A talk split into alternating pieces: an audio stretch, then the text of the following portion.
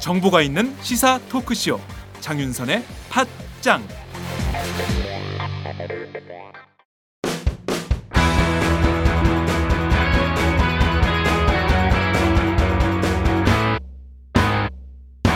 색깔 있는 인터뷰 네, 색깔 있는 인터뷰 시작하겠습니다. 아, 무려 304명의 희생자가 발생한 세월호 참사와 관련해서 어, 법원이 어제 이준석 선장에게 적용된 살인죄에 대해서 무죄를 선고했습니다.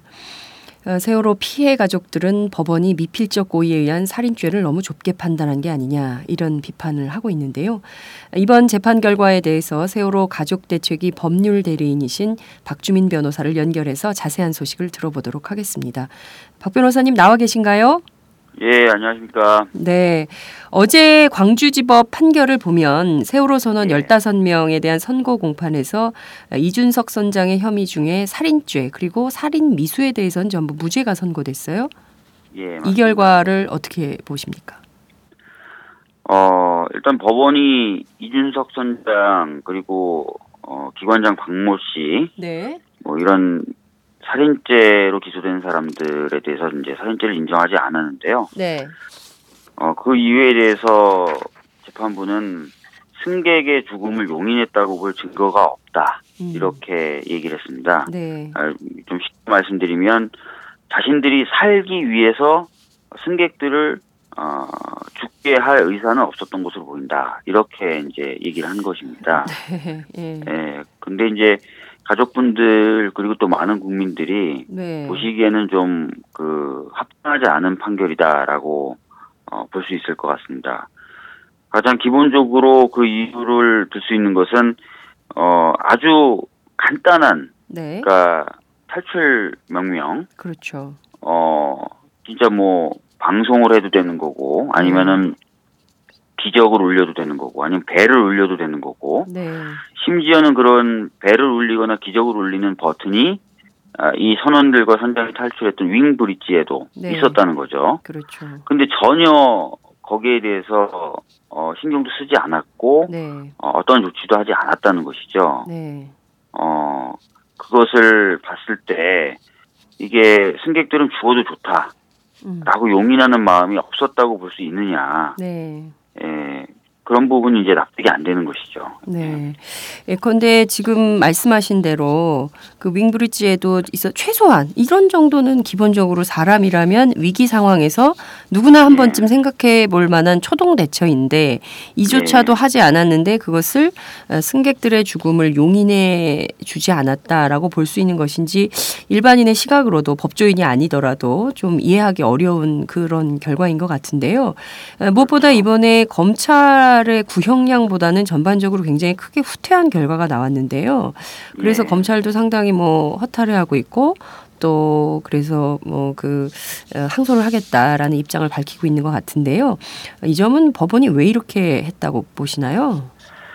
어, 일단은 뭐 법원도 법원이지만 검찰의 어떤 그 수사 그리고 네. 기소가 좀 부실했던 부분에서부터 먼저 이유를 좀 찾아야 될 것 같습니다. 음, 뭐 법원도 사실은 뭐 많은 압박과 어, 부담을 느꼈을 텐데 네네. 그럼에도 불구하고 이 승객의 죽음을 용인했었던 그런 의사가 있다고 볼 만한 증거가 없다라고 지금 얘기하고 있거든요. 네네. 아, 그 부분은 이제 검찰 제대로 증거를 수집하고 제출하지 않았다라는 의미가 음. 됩니다. 네네. 전에도 여러 차례 이제 말씀드렸지만 검찰이 좀 어, 침몰의 어떤 원인이나 배경에 대해서 굉장히 좀 서두르는 모습을 많이 보였었고, 네. 그다음에 평형수 무게라든지 이런 부분이 제대로 확정이 되지 않았음에도 불구하고, 네. 어, 조타 미숙, 음. 어, 조타 미숙에 의한 뭐, 그, 침몰이다. 이런 식으로, 그렇죠. 어, 결론을 내려버렸다는 것이죠. 네. 어, 이런 식으로 좀, 어, 뭔가 이제 침몰 원인에 대해서 명확하게, 네. 어, 또 침몰 당시 상황에 대해서 또 명확하고 구체적으로, 네. 어, 재판부에 이제 현출을 못한 것이죠. 음. 어, 그러다 보니까 이제 재판부로서는 네. 불분명한 상황 속에서 어, 그 당시 이제 있었던 선장이나 선원들의 진술을 또 무- 완전히 무시할 수가 없게 되는 거죠. 네. 그렇게 되면서 이제 그 승객의 죽음을 용인하진 않, 않은 것으로 보인다. 네, 네. 이런 결론으로 좀 아, 갔었던 것 같습니다. 네. 예. 예컨대 그리고 네, 네. 예. 그리고 또 하나 이제 살펴볼 부분은 뭐냐면 뭐 그러면 안 되겠지만 법원은 이제 앞으로 진행될 뭐 1, 1 2, 3 정장 네. 어, 등 해경에 대한 재판 네. 어, 이런 부분도 좀 신경을 쓰고 있는 것 아닌가 균형을 음. 맞춰야 되거든요. 네. 어 그런 어떤 고려 이런 것도 음. 있지 않았나 이렇게 생각합니다. 예. 정치적 고려도 있었다. 아무래도 1, 2, 3 정장에 대한 기소 자체가 네. 그 당시 해경의 어떤 모든 책임을 그 사람에게 다 지금 넘겨놓은 거 아닙니까? 그렇죠. 당연히 이제 이 선장에 대한 어떤 재판도 굉장히 이제 엄격하고 좀, 어, 중하게 이루어져야 될 텐데, 네. 어, 당연히 그렇게 되면 또 선장하고의 비교도 네. 일어날 건데, 아무래도 좀 선장에게 완전히 중한 어떤 형을 인정해 버리면 균형을 잡기가 어렵겠죠. 네. 사실상 이번 재판 결과는 어, 해경 1, 2, 3 정장 재판을 앞두고 있기 때문에 그 균형을 맞추기 위한 형량을 좀 낮춘 측면도 있다. 이렇게도 볼 수 있는 거 아닌가라는 생각이 좀 드는데요. 그나저나 검찰은 지난번 국정원 댓글 사건 때도 이게 수사를 제대로 하지 않아 놓고 어, 좀 그 기소 부실 이때도 있었는데 또 이번 사건에서도 비슷한 결과를 초래하는 것 같다라는 생각이 좀 드네요. 예. 검찰이 애시당초 그래도 그 이 선장한테 그 사형을 구형할 할 때 적용했던 그 부작위에 의한 살인 혐의 있지 않습니까? 마땅히 해야 할 예. 구조 조처 등을 하지 않았다 이런 뜻에서 적용됐던 건데 예. 어, 이거에 대해서도 역시 이 선장이 퇴선 지시를 하지 않았다고 볼 만한 증거가 없다. 그리고 해경의 구조 활동이 시작된 사실 등에 비춰서 볼 때 이 선장이 자신의 행위로 승객들이 네. 숨질 수 있다 이런 점을 인식하고 있었다고 보기 어렵다 이렇게 인정을 안 했는데요. 앞서 네. 말씀하신 내용과 좀 그 겹치는 내용일 수도 있는데 이것도 역시 에, 좀 문제가 있다 이렇게 좀 보시나요?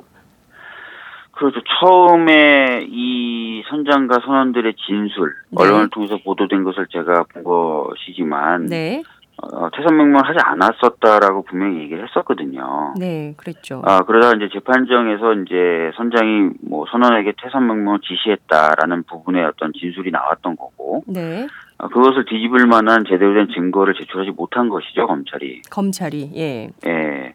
아, 근데 이제 사실은 저희가 이제 주목해 봐야 될 것이 수사 과정에서부터 약간 이상한 점들이 있었지 않습니까? 그렇죠. 뭐 선장과 선원이 아, 형사의 개인 사택에서 머문다든지 그렇죠.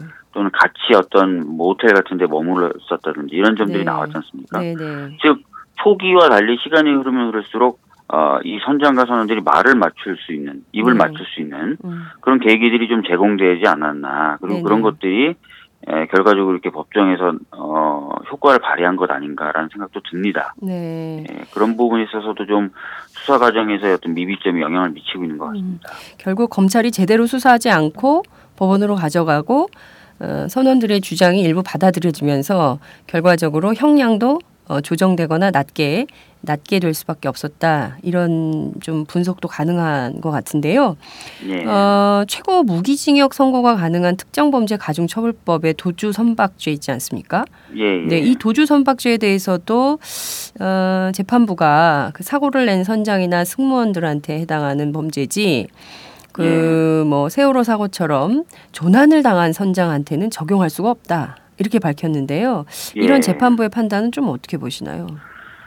어, 사실은 이제 이거는 그, 이 사고의 어떤 그 원인에 대한 부분에서부터 당연히 이제 파생되는 것이라고도 볼 수 있습니다. 네, 아, 고박이라든지, 음. 고박 불량이라든지, 그렇죠. 과적, 과승, 네, 아, 이런 것들이 사고에 영향을 미쳤다고는 보지만, 네, 아, 본질적으로는 어떻게 인력으로 어떻게 할 수 있는 게 아니었다라고 지금 보고 있는 거예요. 음, 어, 재판부는. 네, 아, 그렇지만 뭐 과적이라든지 과승을 제어하는 거, 그다음에 네네. 고박에 대해서 제대로 체크하는 거 네, 이런 것들 다 선장과 선원들의 역할이고, 그렇죠, 아 그리고 지금 좋다 미숙이다라고 또 검찰도 기소를 했지 않습니까? 그렇죠, 예, 그러니까 이것도 어떻게 보면 실수가 되는 거고 하- 이런 것들이 다 이제 아 엮여지니까 네, 사실은 이제 그 도주 선박죄 적용도 어렵다 이렇게 지금 보고 있는 것 같은데 네, 어, 이 부분 역시도 그 기소의 내용, 그 다음에 이제 그것을 뒷받침할 만한 증거가 제대로 되지 않았기 때문에 이런 부분이 생긴다고 생각합니다. 음. 어, 뭐, 이- 여러 정황들 중에 이상한 정황들도 많았었잖아요. 네. 그 기관실 쪽에서 뭔가 수리하는 듯한 장면이 나오는 맞았어요. 그런 사진 예, 같은 것도 이 향후에 이제 아, 이후에 사건이 기소된 이후에 좀 나왔었고요. 그죠? 네, 네. 그리고 항적에 대한 이상함에 대한 네, 여러 그렇죠. 의혹들도 제기됐었고. 네. 근데 그런 것들이 이제 재판 과정에서 제대로 반영되거나 하진 않았던 거죠. 예. 네. 결과적으로 자꾸 이제 검찰의 부실 수사를 지적하지 않을 수가 없는 상황이 좀 되는 것 같은데요. 그럼에도 불구하고 재판부가 어, 세월호 기관장 있잖아요, 박기호 씨. 이 박기호 예. 씨한테는 또 부작위에 의한 살인죄를 적용을 했어요. 그 이유가 네. 눈앞에서 다친 동료 조리원 두 명을 그대로 두고 배에서 빠져나갔고 또 이거를 네. 해경한테 알리지 않았다. 그래서 유죄를 선고한 네. 건데요. 요거에만 특정해서 이렇게 한 것은 좀 어떻게 보시나요? 그러니까 사실은 좀 만약에 그 네. 논리 그 논리가 진짜 타당하다면 네. 전 승객들에게도 당연히 그렇죠. 적용이 돼야 된다고 생각하거든요. 네. 어 지금 이제 눈앞에 탈출 못 하고 있는 어 동료 조리원. 선원이 있었다. 네. 근데 그냥 나왔다. 네. 아 그리고 해경에게 특별히 얘기 안 했다. 네. 나, 나 선장이나 나머지 선원도 그랬거든요. 승객들이 타 있었고 어 자신들의 방송에 의해서 선내에 그대로 있- 있었다는 걸 알고 있었음에도 불구하고 빠져나왔고 그렇죠. 어 그 다음에 이제 나와서 해경들에게 적극적으로 어 승객들의 상황에 대해서 알리지 않았죠. 네. 예 그러면은 뭐그 자기들만 논리 쓱 아까- 나온 거 아니에요. 그죠? 그렇죠. 예. 그러니까 기관장 박모 씨에 대해서 적용하는 논리가 타당하다면 네. 승객들의 부분에 있어서 선장이나 다른 항해사들 네. 어, 또 기관장 박모 씨도 마찬가지 네. 에, 살인죄가 인정돼야 된다는 거죠. 네. 똑같은 것을 적용하지 않았다는 게 이제 왜냐하면 그 선원들이 다 그렇게 빠져나가던 걸 그리고 최소한의 방송조차 하지 않았다는 걸 전 국민이 알고 있는 이 상황에서 박기호 예. 씨에 대해서만 부작위에 의한 살인죄를 적용했다는 게 조금 의아하게 보이더라고요. 그 부분은 이제 사실은 이제 법원의 어떤 그 판단이 약간 저희들이 미흡하다고 보는 부분이죠. 음. 뭐 이렇게 얘기는 할 수 있습니다. 그 조리원 두 명 다친 거는 네. 자기가 눈으로 봤고 승객들이 어떤 상황인지는 자기가 눈으로 못 봐서 네. 다른 차이가 있을 수 있, 있을 것 같아요. 승, 어, 선, 선장과 선들이 빠져나가면서 눈으로 못- 직접 못 봤으니까. 근데 네. 어 조타실에는 그 아시다시피 CCTV 선내 설치된 64개 CCTV를 동시에 볼 수 있는 화면이 있어요. 네. 그러니까 어, 조타실에 있었던 선장과 선원들이 승객들의 상태를 못 봤다 눈으로 네. 말도 안 되는 어, 얘기죠. 그렇게 볼 수도 없죠. 예. 네. 아니 그리고 이거는 눈으로 보지 않더라도 당연히 선장과. 네. 선원들이라면 침몰하는 배에서 아 내부에 있는 승객들이 어떤 상태라는 것은 그냥 감으로도 알 수 있었던 건데 예. 그런 거를 조치하지 않았는데 그 부분에 대해서 살인죄 적용이 안 된다. 납득하기가 어려운 것 같습니다. 뿐만 아니라 예, 1등 항해사 강원식 씨 그리고 2등 항해사 김영호 씨 각각 살인죄 적용이 안 됐어요. 예. 어, 그리고 3등 항해사 박한결, 조타수 조긴, 조준기, 뭐 징역 10년, 또 나머지 선원 9명은 5년에서 7년 이렇게 선고가 됐는데 예. 전반적으로 보면 정말 전대미문의 대형 참사였던 이 세월호 참사의 규모에 비해서 보면 형량이 이게 너무 낮은 거 아니냐라는 그 국민적 비판이 나오고 있는 것 같거든요. 이 점은 좀 어떻게. 보십니까? 그러니까 사실은 그 굉장히 큰 사고인데다가 많은 그렇죠. 국민들이 충격에 빠졌었죠. 네. 그 충격에 빠졌던 이유는 사망자의 숫자가 많은 것뿐만 아니라 사고 당시 뭔가 역할을 해야 될 의무를 지고 있는 사람들이 전혀 그 역할을 하지 않았다. 의무를 방기했다는 점에서 많은 분들이 분노하고 충격을 받았었던 거거든요. 네, 아, 그래서 이제 중형들이 예상이 됐고 또 네. 중형이 내려져야 된 이유 중에 하나는 향후에 이런 사고가 터졌을 때 네, 어떤 의무를 가진 사람들이 자기 살겠다고 다른 사람의 생명을 포기하는 일은 있어서는 안 되기 때문에 하나의 경고가 돼야 된다는 의미가 또 있었던 거거든요. 네, 아, 근데 이제 그런 측면에서 봤을 때 굉장히 부족한 판결이 되는 거죠. 네, 어, 이렇게 되면은 어, 나중에라도 이런 사고가 났을 때, 아, 사람들의 생명을 책임지고 구해야 될 사람들이 자기 역할을 하겠냐고요. 자기 목숨이 귀한데. 그렇죠. 안 하겠죠. 그러니까 네. 뭔가 사회적인 메시지 또는 사회적인 경고가 아, 돼야 될 판결이 전혀 그런 역할을 못한 판결이 돼버렸다. 네. 이렇게 볼수 있을 것 같습니다. 네. 예.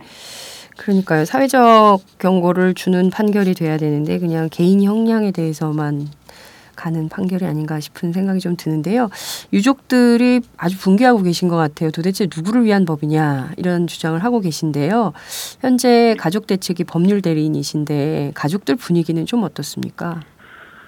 어, 사실은 그 어제 이 판결을 보고 많은 분들이 지금 허탈해 하셨고, 네, 어, 그 다음에 또 어제 또 동시에 있었던 그 수색 종료 선언이 있었습니다, 정부에. 그래서 그렇죠.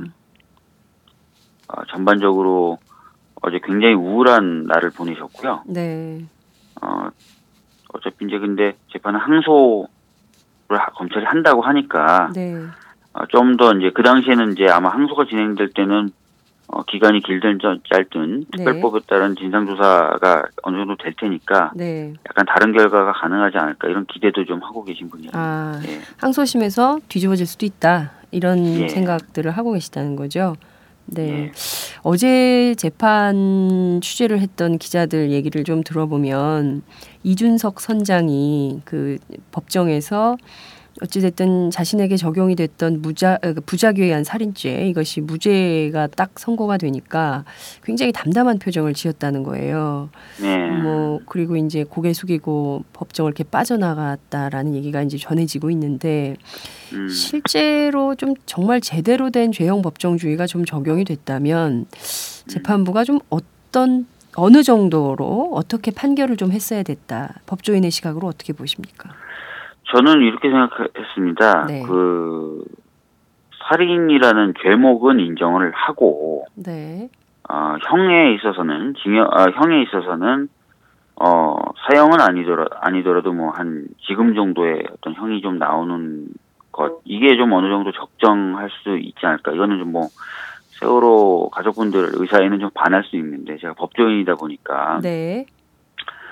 아 그래서 살인이라는 제목은 인정이 되고 대신에 이제 형은 한 이 정 지금 선고된 이 정도의 형이 그, 어, 합리적이지 않을까라는 생각을 했었거든요. 네네. 그- 그렇게 될 거라고 예상은 했었고 근데 어 제목 자체에서 살인을 인정하지 않은 거죠. 그래서 네. 그 부분은 상당히 좀 예- 저희 예상과도 좀 많이 다른 예 그런 부분입니다. 네. 큰 틀에서 보면 여전히 국가 책임에 대해선 아무것도 드러난 게 없는 것 같습니다. 재판부도 국가 책임에 대해선 전혀 묻지 않았는데요. 이것은 전반적으로 앞으로 그 특별법에 따라서 진상규명위원회의 예. 몫으로 이렇게 돌아가게 되는 거겠죠? 맞습니다. 예. 네. 앞으로 좀 어떤 방식으로 언제 어떻게 진상조사위원회 활동이 좀 본격화될까요? 어 지금 뭐 특별법은 1월 1일부터 시행되는 것으로 지금 되어 있습니다. 네. 아, 그리고 그 전에 준비를 할 수 있도록 되어 있기 때문에 네. 어, 이번 달 그리고 다음 달 내에 이제 위원회 구성은 맞춰야 되겠죠. 네. 그래서 최대한 어, 빨리 가동될 수 있도록 음. 해야 돼 해야 될 것 같고 네. 어 그래서 이제 항소심이 이제 아마 이번 달 말 정도 시작이 될 것 같은데 네, 네. 항소심 기간 중에는 네. 뭔가 좀 더 새로운 어떤 내용들이 반영될 수 있도록 진상조사위원회 활동이 제대로 돼야 되고 네. 그걸 위해서 가족분들은 밖에서 감시하고 독자적 진상규명 활동을 하고 네. 이런 식의 어떤 흐름이 있을 것 같습니다. 네. 아, 위원회 구성에서 최대한 마찰이 좀 없 게 가족들의 의견이 최대한 반영이 좀 됐으면 좋겠다라는 생각이 좀 들고 중요한 건 검찰인 것 같은데요. 검찰이 좀 수사에 좀 적극적으로 어, 예. 나서야 될 텐데 검찰이 좀 하시고 싶으신 얘기는 없으세요? 어 검찰의 경우에는 아마 이제 이 사건에 대해서 이제 그 정말 신중하고 어 그다음에 이제 그 깊이 좀 검토를 하면서 좀 들어가야 될 필요가 있는데 네. 왠지 이제 기소 그- 그다음에 1심 진행 때는 어 좀 빨리 서둘러 어 이 사건에서 벗어나고 싶은 그런 네네. 느낌을 갖고 있는 게 아닌가라는 느낌을 받- 받았었거든요. 근데 네, 네. 좀 그런 어떤 태도에서 살피해서 네. 어 좀 꼼꼼히 좀 다시 한번 살피고 어, 준비하는 것이 필요하지 않나 음. 생각합니다. 네. 아유, 어쨌거나 세월호 참사 앞으로 어, 진상규명 그날까지 굉장히 갈 길이 멀 것 같습니다. 네. 박 변호사님 오늘 말씀 감사합니다. 예, 예. 네. 지금까지 박주민 변호사님과 함께 했습니다.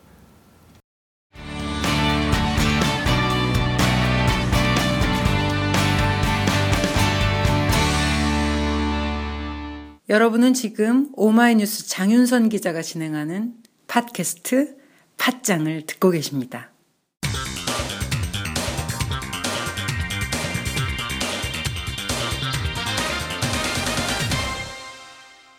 전혀 다른 뉴스. 네, 그 어제 실종자 가족분들은 진도 실내체육관에서 기자회견을 열어 수중수색 중단을 범정부 사고대책본부에 요청한다고 발표했는데요. 하루가 지난 오늘 실종자 가족 한 분을 전화 연결합니다. 단원고 교사 양승진 선생님의 아내 유백형 씨입니다. 사모님 안녕하세요.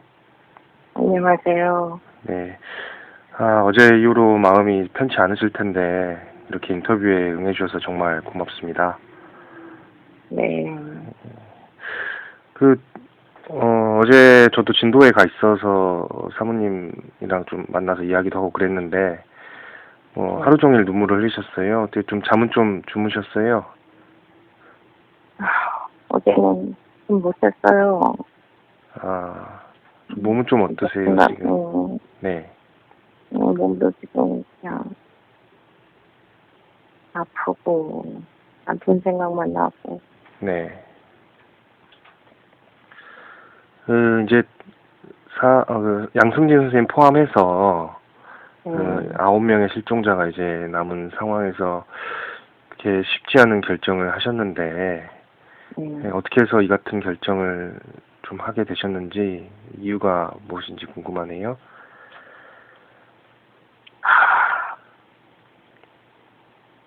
그동안에 네, 4월 16일 하고 이후부터 지금 6, 7개월이라는 이 오랜 기간 동안 장기화 되다 보니까 네, 전체 내부도 많이 붕괴되고 네, 또 막히고 또 뻘도 많이 쌓이고 그래서 이제 잠수사들이 네, 더 이상의 네, 수색을 이제 못하겠다고 위험해서 네. 잠수사들 분들의 네, 네. 안전 문제가 좀 지금 거론이 되고 있죠. 네, 네, 그러니까 물론 어 그리고 이 출동자 가족분들도 남은 여덟 명을 찾아 가족분으로 돌려 주시는 것도 중요하지만 그래도 청취자분들이 또 생명 네, 소중하잖아요. 네, 네, 생명 귀중한 생명까지 또 네, 잃게 하면 안 되니까 네. 어려운 우리 가족들이 음. 힘들게 결정을 내린 거죠. 네. 그 어제 기자회견을 한 이후에 이제 언론에서는 수색이 종료됐다 뭐 이런 말들이 나오고 있는데 네. 근데 사실 아직 실종자 가족분들이 수색의 끈을 놓치, 놓고 계시는 건 아니잖아요. 그러니까 인양 이후에도 수색할 수 있는 방법을 모색한다고 그러시던데 네. 어떤가요? 어, 인양이 지금 뭐 결정이 났어도 네, 어, 수색을 응? 하는 인양이니까 네, 네, 올해 여덟 명의 실종자 가족분들은 네, 그래도 응, 뼈래도 응, 찾아야 되니까 네. 수색에 대한 인양이죠. 네, 그러니까 인양을 해서 그 이후에 이제 수색할 수 있는 방법 이런 것들을 네, 고민을 하고 계시는 거군요, 지금. 네, 네. 이제 그러한 점이 이제 앞으로 이제 꾸려질 인양 실무 기구에서 잘 논의가 돼야 될 텐데 네. 어제 어, 기자회견 이후에 이주영 해수부 장관도 만나가지고 간담회를 하신 걸로 알고 있어요. 네. 그 자리에서 좀 어떤 이야기가 오갔나요? 음, 이정 장관님은 또, 뭐, 여덟 명 네. 가족분들을 다 네, 찾아, 찾아서 가족분으로 돌려드리고, 네, 그랬으면은, 응, 좋았을 텐데, 그 부분에 대해서 네. 못해드린 데 그래서 항상 미안하고 죄송하다고 그런 말씀 하- 해주시면서 네, 다 지금까지 우리 응, 시청자 가족분들을 위해서 잠수사분들이나 네. 음, 모든 장관님, 각 부처 또 음, 각 고생들 하시고 네. 고맙죠. 음. 예, 그 어제 이제 오전에 기자회견을 하시고 나서 네. 이제 남편분 생각이 많이 나셨을 것 같아요. 좀 어떠셨나요?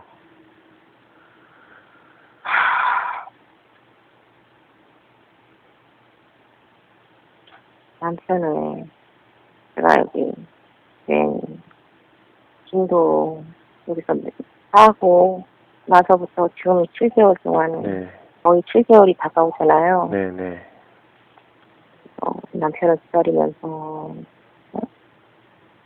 앞으로도 남편에 대한 그 기다림이 이제 인양을 해서라도 네, 꼭 남편을 찾아서 좋은 곳으로 네, 음, 보내주고 그래야 제가 살아있는 동안은 네, 내 가슴 속에서 좀 남편에 대한 그런 마음 미안한 마음을 네, 좀 다소나마 네. 어?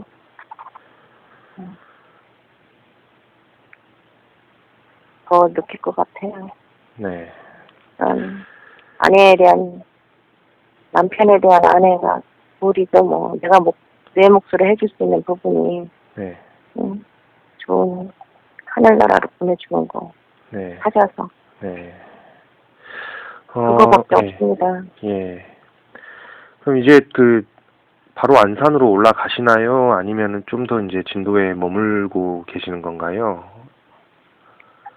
네, 당분간은 당분간은 얼마 동안은 네, 지금 이제 인양이라는 네, 그, 그 정부에서 그런 팁을 그런 게 아직 구성이 안 됐으니까 네, 네, 음, 여러 가지 뭐 인양업체 선정이라든가 음, 네, 좀 기술적인 여러 가지 그런 게 이제 우리 수동자 가족분들도 여덟 명의 여덟 가족. 함께 예. 어, 함께 이제 또 어, 참여해서 음, 음, 해야 되니까 네. 음, 당분간은 진도에 머물 거예요. 예, 일단 실무기구까지는 진도에 머무시고 그 이후 네. 일정은 또 그때 가서 좀 이야기를 해보셔야겠네요. 그럼. 음, 네, 네, 그렇죠. 네.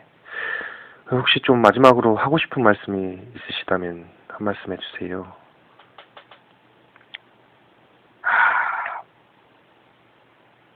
끝까지 네, 어, 우리 여덟 명의 어, 우리 실종자 가족, 실종자 여덟 명 분이 모두 다 찾아서 가족 품으로 돌아오는 거고 네, 그거고 어, 잠수사분들 다 고생 많이 하셨고 감사드리고 네. 예. 그 아직까지 마음이 편치 않으실 텐데 이렇게 좀 음. 전화 연결해 주셔서 감사합니다, 사모님. 네, 고맙습니다. 예, 고맙습니다.